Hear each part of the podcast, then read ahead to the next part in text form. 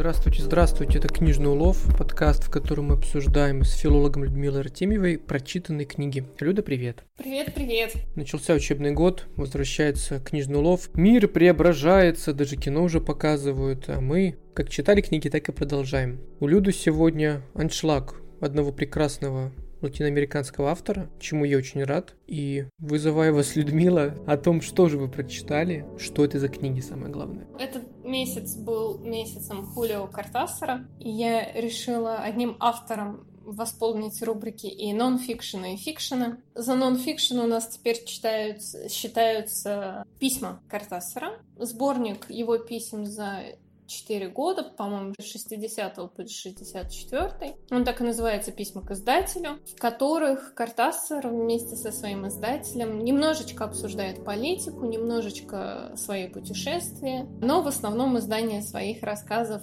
и романы «Игра в классик» и задумки некоторых других своих вещей. Какой обложки, что издать, под каким именно названием, на какой бумаге и так далее. Очень увлекательно. Э, из этих писем я, например, узнала, что Картасар хранил копии своих писем, то есть он отпечатал их на машинке с копиркой, так что у него всегда сохранялись копии того, что он написал. Плюс он по возможности хранил копии чужих писем. А если у него чье-то письмо было только в одном экземпляре, а ему нужно было поделиться со своим вот другом-издателем, то он отправлял это письмо и просил обязательно вернуть, потому что копии нет. Человек очень ответственно подходил к своему, скажем так, наследию во всех его формах, ну или к личному архиву, который он, возможно, перечитывал, там нигде не проскальзывает, какова именно мотивировка вот такого бережливого отношения к письмам. Но в любом случае нам всем повезло, и мы теперь можем их почитать. Мне очень понравился этот э, сборник писем, потому что просто очень редко читаю письма. Ну, не знаю, мне как-то в голову не приходит. А так, это совершенно особый, потрясающий жанр, потому что он тебе приоткрывает автора с какой-то не только авторской стороны, да, не только творца какого-то художественного мира, но и с личной. В данном случае, возможно, это особенно заметно, поскольку, несмотря на то, что тема переписки — это в основном издание книг, книг, но это переписка с другом, и в ней очень много любви, какой-то теплоты, переживания, заботы и каких-то вообще банальных человеческих эмоций. И это так мило. С одной стороны, представляешь Картасара более объемно самого, а с другой стороны, начинаешь немножко, может быть, иначе воспринимать его произведение, когда появляется такой некоторый бэкграунд, да, некоторый фон к ним. И сразу хочется бежать перечитывать игру в классике, перечитывать рассказы. Мне очень мило. Я вообще хотел сказать, что меня тоже есть эта книга, я прочитал где-то третью в свое время, но почему-то остановился, отвлекла, наверное, какая-то другая книга, не помню уже. И я удивился тому, насколько вообще Картасар очень здорово отвечает, собственно, самому издателю. Это вообще не похоже на, знаешь, такую классическую бизнесовую историю. Он же его успокаивал, насколько я помню, своего издателя. Он ему говорил, что да не переживай, ты просто все люди делятся mm-hmm. на, на две категории, да. Там очень много каких-то таких полуметафизических отсылок, причем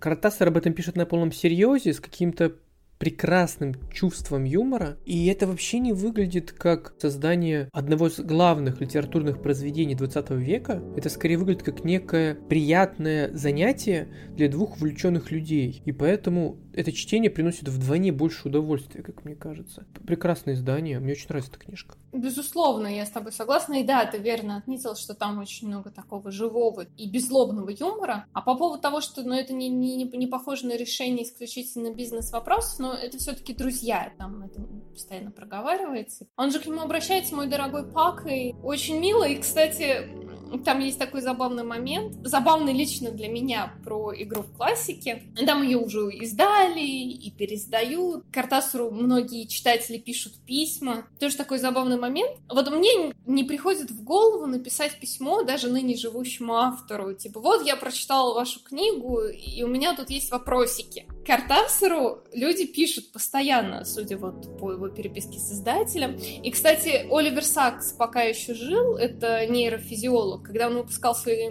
свои книги, ему постоянно писали люди, он им отвечал, и в итоге вступал вот в переписку с своими такими пациентами через письма, что ли, он им там всем помогал. Такой живой процесс, вдруг получается, да, не просто отдельно книга, отдельно автор, отдельно читатель. Все на самом деле очень тесно переплетено и тесно связано с издательским делом, о чем никогда не думаешь. Обложки и предисловие, они на самом деле не какая-то данность, а то, что вот формируется в процессе такого тщательного, длительного обсуждения, и то, что на самом-то деле влияет на то, как читатели произведения в итоге будут воспринимать. А ты же берешь книжку, и ты об этом не думаешь. Ну, вот так и так и читаешь. И, в общем, там есть очень смешной лично для меня момент. Когда Картасар, э, реагируя на какие-то очередные полученные письма, пишет, что, оказывается, некоторые читатели восприняли э, предисловие к игре в классике таким образом, что якобы сначала ее нужно прочитать первые две части,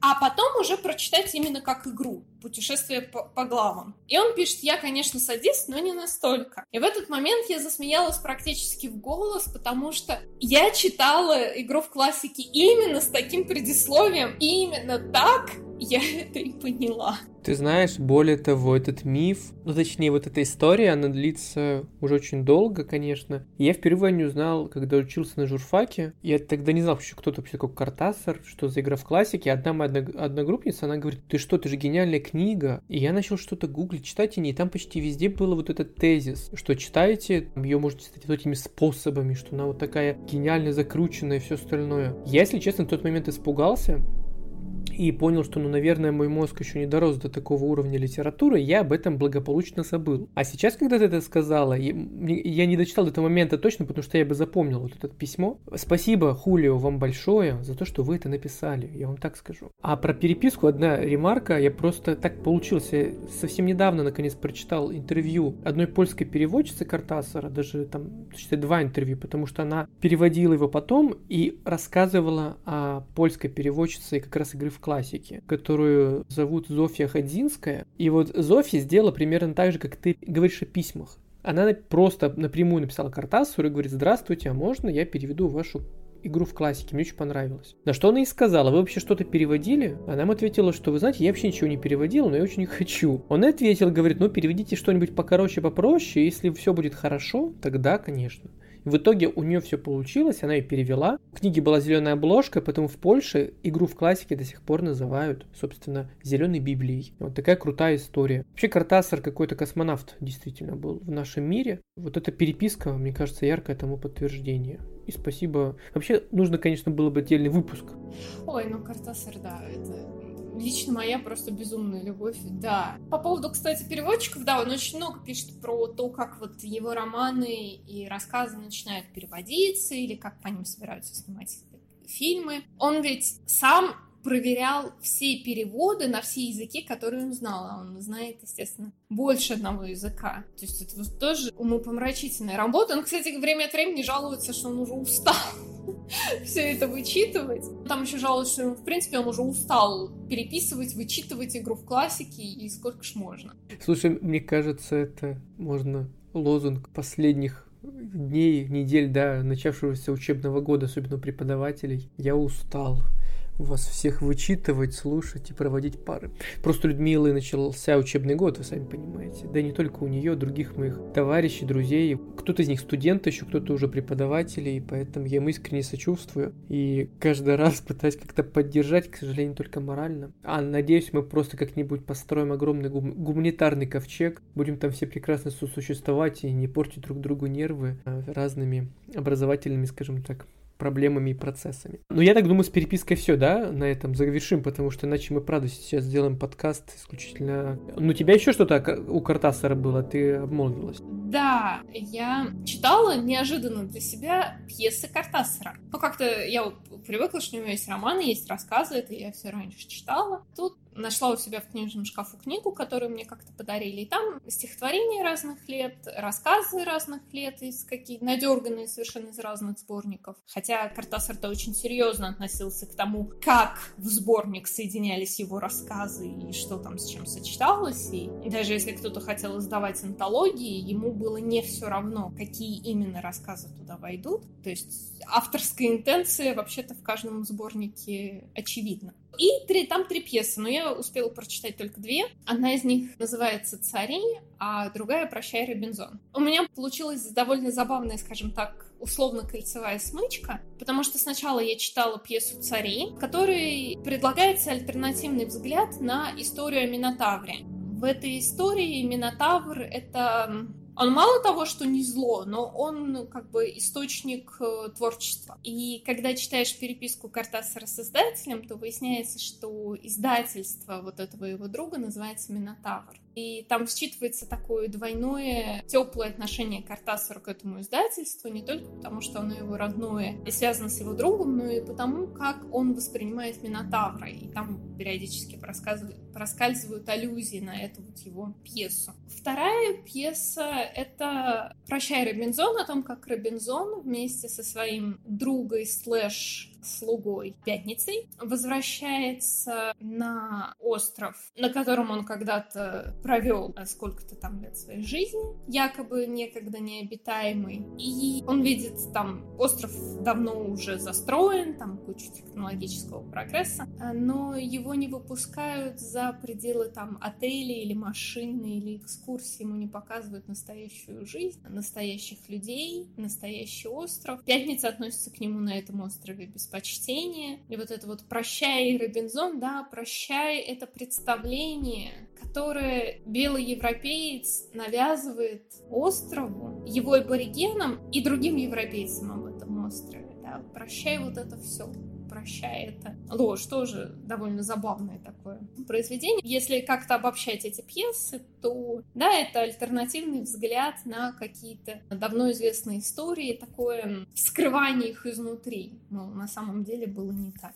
А они большие по объему, расскажи. Нет, нет, они совсем маленькие, это как рассказ. А по объему они как рассказ, ну, какой-то побольше, какой-то поменьше, но это все рассказы. А сложность, ну, я думаю, они сложны настолько же, насколько сложна любая пьеса 20 века, особенно короткая. Потому что все такие пьесы чрезвычайно метафоричны. А нельзя сказать, что там есть какой-то... То есть там есть сюжет, но нельзя сказать, что сюжет это главное. И вся суть происходящего заключается в словах. То есть там больше акцент на, скажем так, риторическом сюжете. Да, на том, вот как развивается подтекст помимо во время произнесения реплик. Да, я так и подумал, потому что мне, мне показалось по твоему рассказу, что это скорее контекстуальное очень чтение. То есть тут важно, ну, в общем, не только сам текст, и читатель должен быть готов к этому. То есть он должен быть готов понимать, о чем это вообще. Когда идет речь о переосмыслении да, каких-то классических сюжетов, то, наверное, безусловно, нужно понимать вообще, а о чем сам сюжет. Это как смотреть современный фильм с обилием отсылок к чему-то, и для этого нужно понимать, о чем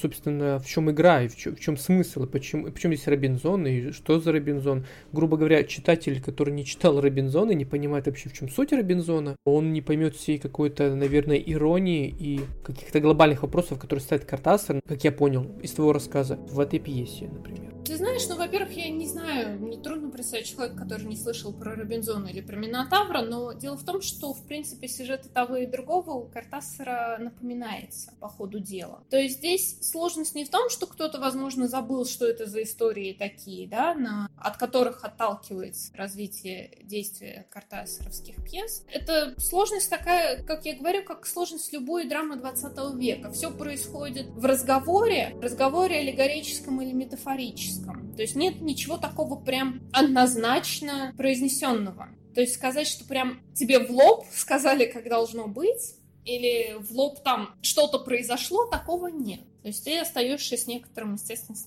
необходимостью поразмыслить и, возможно, даже занять какую-то сторону. Вот ведь Картасар, да, талантлив во всем даже в пьесах, казалось бы. Мне кажется, я не знал, что у него есть пьесы. Пьесы в четырехтомнике его или где они? У тебя как-то не отдельно Не-не-не, у меня просто какая-то одна книжка, которую мне как-то подарили. И вот там рассказы, надерганные из разных сборников, стихотворения, потом, по-моему, пара эссе и пьесы. Но вот я пока прочитала только пьесы. Ну, а мне стыдно, у меня вон четырехтомник лежит, пора читать. И дочитывать переписку наконец-то. Тем более, раз там есть эта фраза про игру в классики, я обязан это найти и опубликовать в полке, потому что это то, что нам нужно. Это очень смешно и своевременно. переходим к моим другим книгам. У меня сегодня тоже две книги, мы с Людой договорились, что мы по две берем. У меня тоже фикшн, нон-фикшн, но двух разных авторов. Начну с немножко... Не true, Саш, не true. Ну, простите, да. Начнем немножко с грустного повода, потому что, о котором я уже упоминал в книжных новостях, но сейчас хотел бы с Людой обсудить, потому что вполне возможно, что ты знаешь, кто такой Дэвид Гребер, ну или хотя точно слышала. Не знаю, читала ли. В начале сентября от нас ушел. Не побоюсь этого, пусть и пафосного, но важного такого момента великий даже антрополог нашей современности. Дэвид Гребер, ему было 59 лет. Буквально перед этим, как рассказывает его супруга, они планировали даже какие-то там мероприятия, что-то, в общем, делали активно. И вот ушел человек, который подарил этому миру как минимум три огромных труда. Один из них это «Долг 5000 лет истории» про денежные отношения между людьми. Вторая книжка это «Тайное обаяние бюрократии». Все понятно, да? А третья, которая совсем недавно вышла наконец-то на русском языке, она называется «Бредовая работа». Вот про эту книгу я всем рассказываю вдоль и поперек. Она, кстати, одна из самых, по-моему, самая маленькая у него, и от этого, наверное, одна из наиболее легких для прочтения. И, в принципе, язык этой книги очень легкий, и Гребер вообще один из тех антропологов, который он очень легко пишет и, в принципе, общается с людьми. Это было видно по всему, по его поведению везде и всюду. Есть такой прекрасный российский социолог Григорий Юдин, и в своем посте в Фейсбуке Юдин, который писал в том числе предисловие книжкам Гребера, и который всячески пропагандировал Гребера вот среди русскоязычных читателей, Юдин пишет, что Гребер благодаря антропологии научился очень важному умению, это воображению. И вот меня тут прям еще раз очень сильно кольнуло, Lula потому что, как мне кажется, как я всегда говорю, вот умение думать и воображение, и некое любопытство, это то вообще, без чего жить в этом мире книжном особенно, и исследователю, ну, невозможно. И вот Гребер был таким прекрасным, воображающим, скажем так, антропологом, очень близким простым людям. А бредовая работа, ну, это фактически книжка для всех нас. Началось все с того, что в 2013 году Гребер написал статью для одного СМИ, и статья оказалась настолько важной и острой на тот момент, что из-за из-за просмотров сайта, сайт, в общем, упал, и Агребер в это время со своей возлюбленной отправился в Квебек, в деревушку без интернета. И он две недели следил, как э, его статья завирусилась, и ее читали почти по всему миру и переводили на многие другие языки.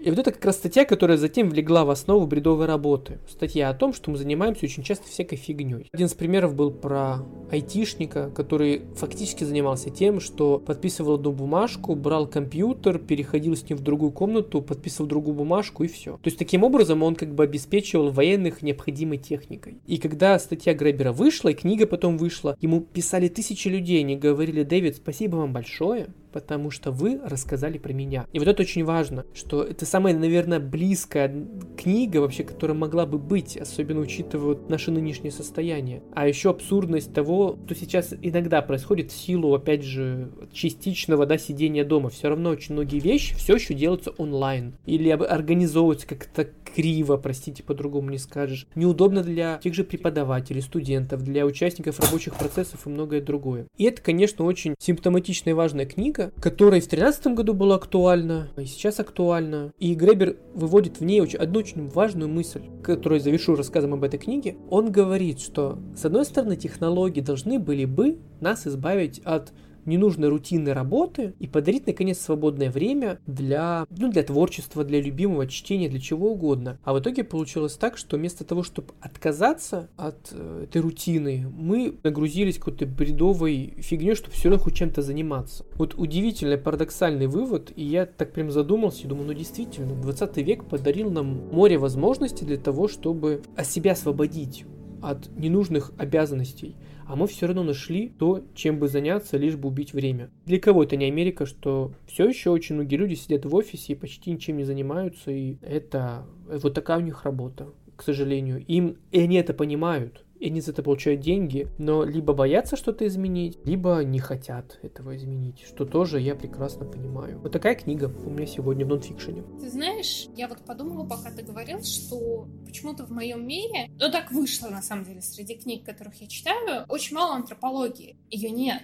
Но вот Левистросу мы читали вслух прошлым летом, Просто я к тому, что действительно вот эта цитата, да, вы написали книгу про меня. На самом деле Конечно, вся литература, и художественная, и нехудожественная, помогает нам понять нас самих и вообще понять, что, ну, что такое человек, потому что иначе это связано с его деятельностью. Но все-таки антропология это такая наука, которая как-то более пристально вот раз, разглядывает раз, раз, развитие человека, становление. Мало того, что это интересно, но мне кажется, это иногда отчасти недооценено, возможно, вот важность обращения к, к таким темам. Ну да, антропология ведь напрямую обращается к человеку. И Гребер, ну, во-первых, благодаря Occupy Wall Street, он же был одним из идеологов этого движения, и, собственно, знаменитый лозунг «Мы 99%», это ведь его была идея. В этом случае это было искреннее сопереживание. Вообще, вот в принципе, ведь антропология, как и любая наука, она может быть отстраненной, но это понятно. Вот недавно же была эта новость очень